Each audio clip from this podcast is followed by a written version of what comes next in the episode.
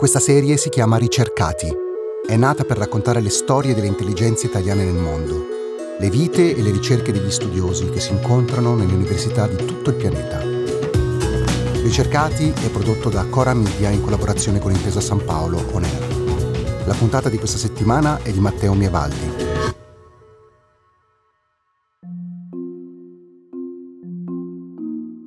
Allora, puntata di oggi è abbastanza rocambolesca, nel senso che la nostra ricercata di oggi siamo riusciti a intercettarla dopo una specie di odissea ferroviaria in Germania. Miriam è stata una super professionista, ci ha mandato aggiornamenti sui ritardi dei treni praticamente live su WhatsApp e alla fine ce l'abbiamo fatta.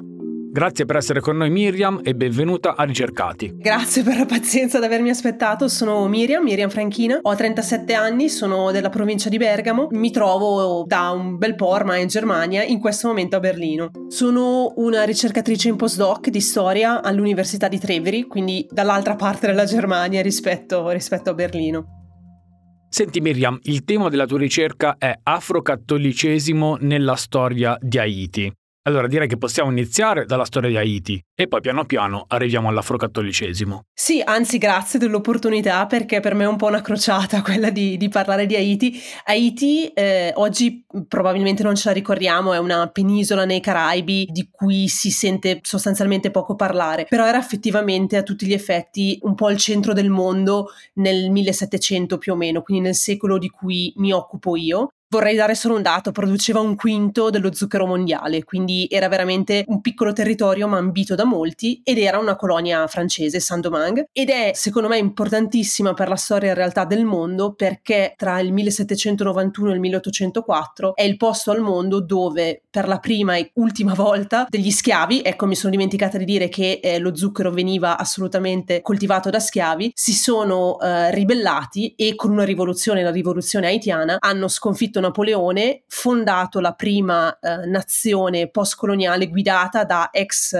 schiavi afrodiscendenti. Quindi è un po' il posto, se vuoi, dove secondo me è nata un po' la modernità. Forse esagero, ma ecco, questa è in nuce la, la storia di Haiti e perché fondamentalmente poi mi, mi interessa, perché è un posto così piccolo, ma che decisamente ha cambiato la storia del mondo. Tu tra l'altro mi raccontavi che questa rivoluzione viene impropriamente ricordata come la rivoluzione impensabile. Sì, allora è stata chiamata così, secondo me in realtà proprio perché l'hanno chiamata così sì, ci fa pensare, era impensabile allora, nel senso che ovviamente stiamo parlando di fine Settecento, c'è un'altra rivoluzione chiaramente che avviene nello stesso tempo, quella francese, già si fa fatica ad immaginare che dei sans-culottes possano tirar giù la Bastiglia, immaginiamoci degli schiavi seminudi, tra l'altro vittime di razzismo, nel senso che questo è il periodo del cosiddetto razzismo scientifico, quindi che riuscissero loro non solo a vincere sul campo campo di battaglia, niente nemmeno che contro Napoleone, oltre che contro altri, ma poi a fondare uno Stato e a mantenerlo. Ma poi impensabile anche fino a venire quasi ai giorni nostri, io direi fino a una ventina di anni fa, perché nella storiografia l'abbiamo un po' dimenticata. Io personalmente ho studiato storia all'università, ma non ne ho mai sentito parlare. Spero che anche in Italia le cose stiano piano piano cambiando, però impensabile anche per questa ragione, perché non è mai entrata nei libri di storia e quindi nella memoria collettiva.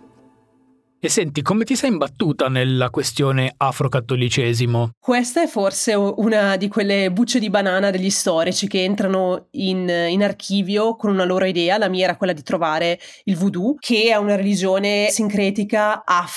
afro-cattolica. E invece le fonti mi hanno, almeno secondo la mia interpretazione, sicuramente c'è qualcuno che potrebbe avere un'altra opinione, mi hanno raccontato una storia un po' diversa, ovvero una storia di, eh, per il 7-800 di un cattolicesimo che è sicuramente stato imposto, questo è fuori di dubbio, alla popolazione schiavile, un po' il motto di eh, salvarne le anime schiavizzando i corpi, ma in realtà questi schiavi e poi rivoluzionari hanno usato il cattolicesimo, eh, a mio modo di vedere, come arma culturale per darsi un'identità, erano ovviamente schiavi che venivano da qualunque punto del continente africano, non avevano una lingua in comune, insomma, quindi come strumento identitario e anche in realtà durante la rivoluzione per argomentare alcuni delle loro, delle loro battaglie, fondamentalmente quello della libertà e della parità di diritti con i bianchi. Forse il pensiero che sottendeva un po' a questo ragionamento era che parlare ai colonizzanti con la lingua della loro religione poteva in qualche modo portare dei frutti positivi anche in questa lotta per indipendenza.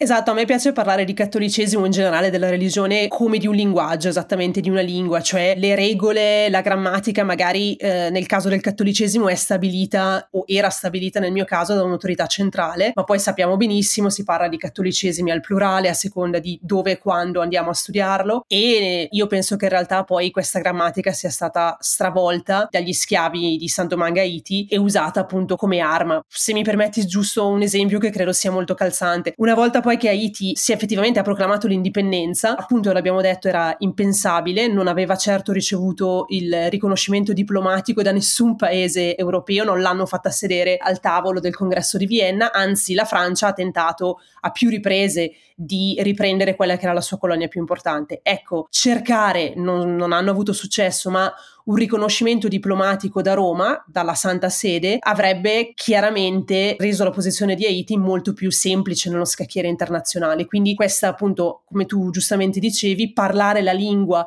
dell'ex oppressore, cambiarne i contenuti, per esempio sostenere che eh, sia nata in Africa, che i primi, i primi cristiani fossero africani, cosa peraltro abbastanza corretta, e appunto in quanto fratelli cattolici, fra le altre cose, cercare di ottenere un riconoscimento. Mi era venuta la curiosità curiosità se vi potevi fare un esempio di come gli ex schiavi sono riusciti a utilizzare la religione cattolica, il cristianesimo a loro favore, cioè come hanno utilizzato l'arma del colonizzatore contro il colonizzatore. Sì, te ne farei due. Il primo esempio è quello di all'inizio della rivoluzione haitiana c'è un consistente gruppo, parliamo di migliaia di schiavi che eh, si sono ribellati, sono in armi e prendono le armi, dichiarano di prendere le armi in nome di Dio e del re il re di Francia che è stato ghigliottinato e quindi di suo cugino re di Spagna che si trovava giusto al di là della frontiera, era l'altra, l'altra metà dell'isola Santo Domingo in mano agli spagnoli. E quindi dicendo di essere coloro che eh, sostanzialmente difendono il giusto governo, il giusto eh, unto del Signore, quindi la, la monarchia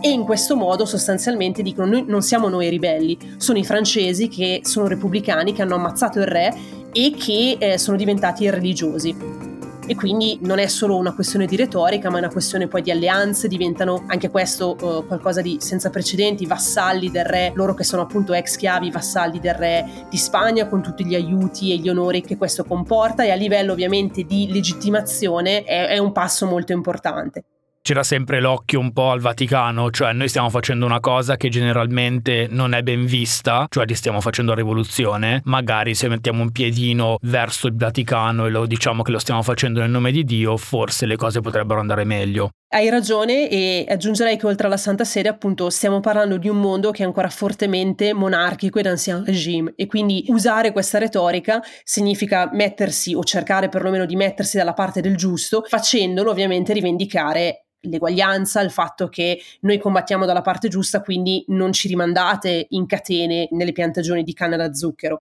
Il secondo esempio eh, riguarda delle preghiere usate come amuleti. Una preghiera, un amuleto che conosciamo più o meno tutti, è il, la Sindone, non è quella di Torino, ce ne sono parecchie insomma sparse per l'Europa del tempo. Ce n'è una che era conservata a Besançon, quindi in Francia, arriva per vie tortuose, eh, arrivano copie, libretti, preghiere, quindi con poco testo perché insomma anche la popolazione francese non è esattamente molto dotta e queste preghiere circolano per almeno quello che io ho potuto ricostruire fra gli schiavi, e queste preghiere, per esempio, dicono se muori combattendo la giusta causa, diventerai martire. E anche qui diventare martire innanzitutto significa aprire la via alla santità, cosa che eh, non era esattamente prevista per certi tipi di melanina nella Chiesa. Esagero un po', c'erano sempre delle eccezioni, ma insomma stiamo parlando anche qua di persone che erano ritenute sostanzialmente eh, degli animali e quindi in questo modo rivendicano Dio è con me e mi aprirà non solo le porte del paradiso, ma quelle della santità. Senti, nella pratica la tua ricerca come funziona? Tu hai parlato prima di archivi, questa cosa mi stuzzica abbastanza, cioè dove sono questi archivi e ma anche ti farei anche un'altra domanda legata a questo. Cosa ti aspettavi di trovare e invece che cosa hai trovato? Gli archivi sono un po' per gli storici, non so se sia un paragone calzante, ma un po' come il laboratorio per eh, i chimici forse. Sono un po' la nostra scatola del tesoro, ci andiamo a volte sapendo cosa ci aspetteremo, ma il più delle volte semplicemente con delle intuizioni. Nel mio caso livello geografico gli archivi erano, sono tuttora in Francia, gli archivi coloniali francesi, alcuni archivi sparsi per la Francia degli ordini religiosi che erano attivi a Saint-Domingue, quindi nella Haiti coloniale, e poi soprattutto a Roma, perché mi ero resa conto che eh, per tutta una questione di difficoltà legate agli archivi religiosi romani, eh, non c'era ancora stato nessuno con la, la, la domanda che avevo io, quindi cercando i Caraibi francesi quello che ho trovato è allora eh, io speravo appunto o mi immaginavo di trovare eh, quello che forse si conosce per altre zone dell'America coloniale diciamo quella lusofona quella eh, ispanica e quindi grandi descrizioni di culti più, ritenuti più o meno non ortodossi e quindi richieste al Papa insomma al, al centro a Roma di cosa fare con queste persone non ortodosse. Niente di tutto questo nel mondo francese non c'era l'Inquisizione e eh, quello che ho trovato sono missive quindi fra vari ordini religiosi e i loro superiori, alcune richieste di chiarificazione alla propaganda fede, quindi a, a questa struttura che oggi come allora si occupava delle missioni in giro per il mondo. Tante volte in realtà documenti per me poco utili, nel senso che gli schiavi in realtà non se ne parlava, era talmente normale che era ordinaria amministrazione, si parlava di conti, si parlava di poter smettere un vestito di lana perché faceva troppo caldo e poi ho trovato soprattutto incredibile, cioè ci si metteva due mesi ad inviare una lettera da, dai Carabi a Roma, il tempo che la leggessero, che le varie gerarchie se la digerissero e poi ritornare. Quindi passavano quattro stagioni prima che si potesse decidere sul, sul vestito di lana o meno. E soprattutto poi nel mio caso le lettere eh, degli schiavi. Ovviamente è sempre un momento, almeno per me, molto emozionante perché ti puoi immaginare che insomma gli schiavi non è che andassero proprio a scuola e quindi quando poi nel momento della rivoluzione in qualche modo qualcuno di loro riesce a scrivere, eh, alcuni effettivamente in qualche modo un'educazione minima l'avevano avuta, aiuta, altri dettavano ai dei prigionieri di guerra francesi. Quindi in queste lettere effettivamente, che sono scritte tra l'altro in una specie di protocreolo, ogni tanto bisogna decifrarle perché ovviamente non sono scritte proprio come vorrebbe l'Académie Française. Anche lì ci sono ovviamente spizzichi, no? si tratta poi di, di, di costruire un po' il puzzle fare qualche, qualche, ipotesi sicuramente. Una delle cose più interessanti secondo me ho trovato delle, delle preghiere, de, delle preghiere che sono finite in maniera un po' così rocambolesca in un archivio, semplicemente perché il sacerdote che le ha trascritte era stato accusato di aver sostenuto in realtà i ribelli africani, i ribelli insomma ex schiavi, e insomma per salvarsi la testa fra le varie cose accusa altri sacerdoti, tecnica abbastanza